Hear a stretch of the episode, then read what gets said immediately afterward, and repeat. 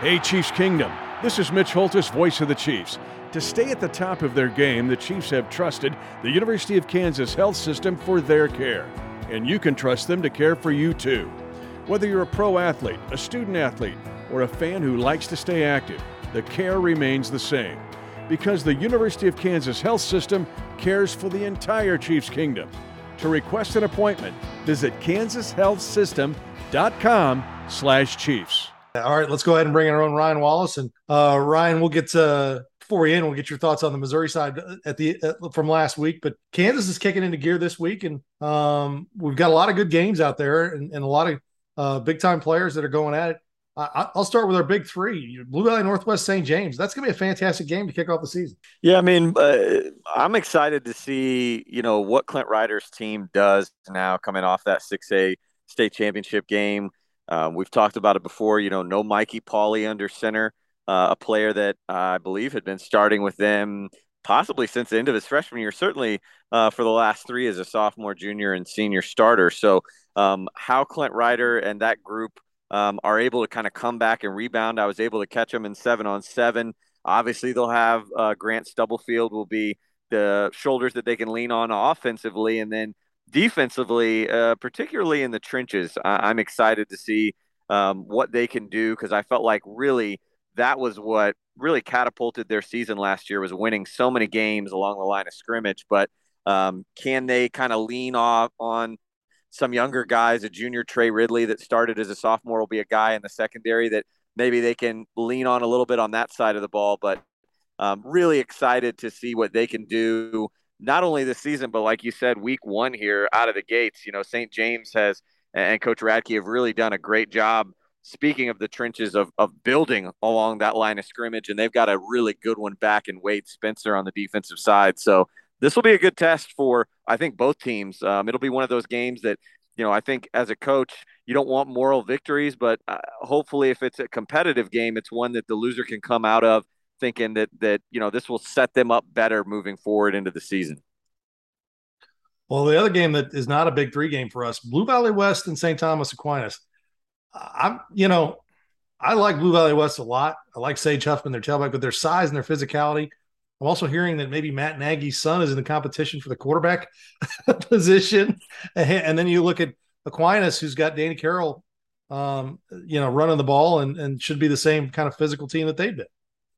Yeah, and it, you know it's one of those years, uh, starting with Aquinas, that you know as a coach, are, are you nervous as a as an opposing coach? Are you nervous that you're not hearing more about Aquinas? you know, are, are we are we all overlooking Aquinas? Because like you said, they definitely have a guy like Sean Carroll that, that they can lean on, and some other younger guys that maybe they just need some experience. That they could be one of those teams to be reckoned with as usual as we you know get into November. But I'm right there with you, Dion, on Blue Valley West. You know, the EKL feels so wide open. And all the coaches that I talked to this summer, it sounds like the the one team, if you had to kind of put your money on them, it right now it would be Blue Valley West because of how far they came last year under Josh Korkemeyer and how much they returned. I mean, we talk about Sage Huffman, but uh, I tell you what, some of the guys that uh, uh, you know around the city that I've talked to that have been training with Jack Schneider, um, kind of their you know Swiss Army knife of guys. He can be a receiver. He's done some quarterback, tailback, um, cornerback. Uh, they act like he's one of the most underappreciated overall athletes um, in Kansas this year, uh, specifically at the 6A level. So they've got some guys that they can really lean on, um, and and players that I think will are hoping to build off that state uh, tournament run that they made a year ago. Uh, you know, I don't know if I'm ready to call them kind of the the the favorite.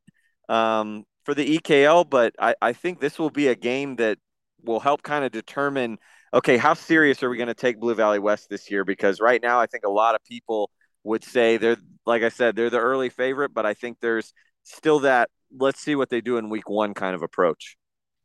I think that there are probably a lot of class four coaches that are thinking a lot about Aquinas, even though maybe some of the class the EKL teams are not, but you know those class fours are thinking about Aquinas.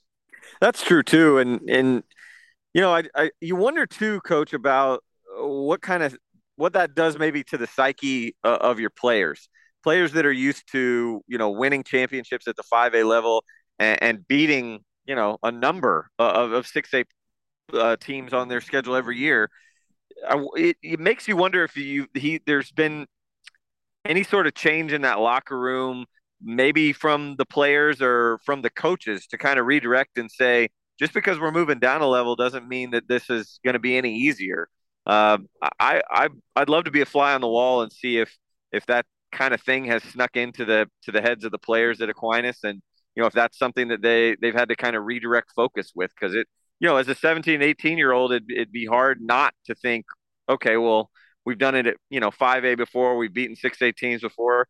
Now we're in 4A. Like, well, this will be a cakewalk. So I, I wonder if that's something that you know will be uh, addressed this offseason or has been addressed this offseason with Aquinas.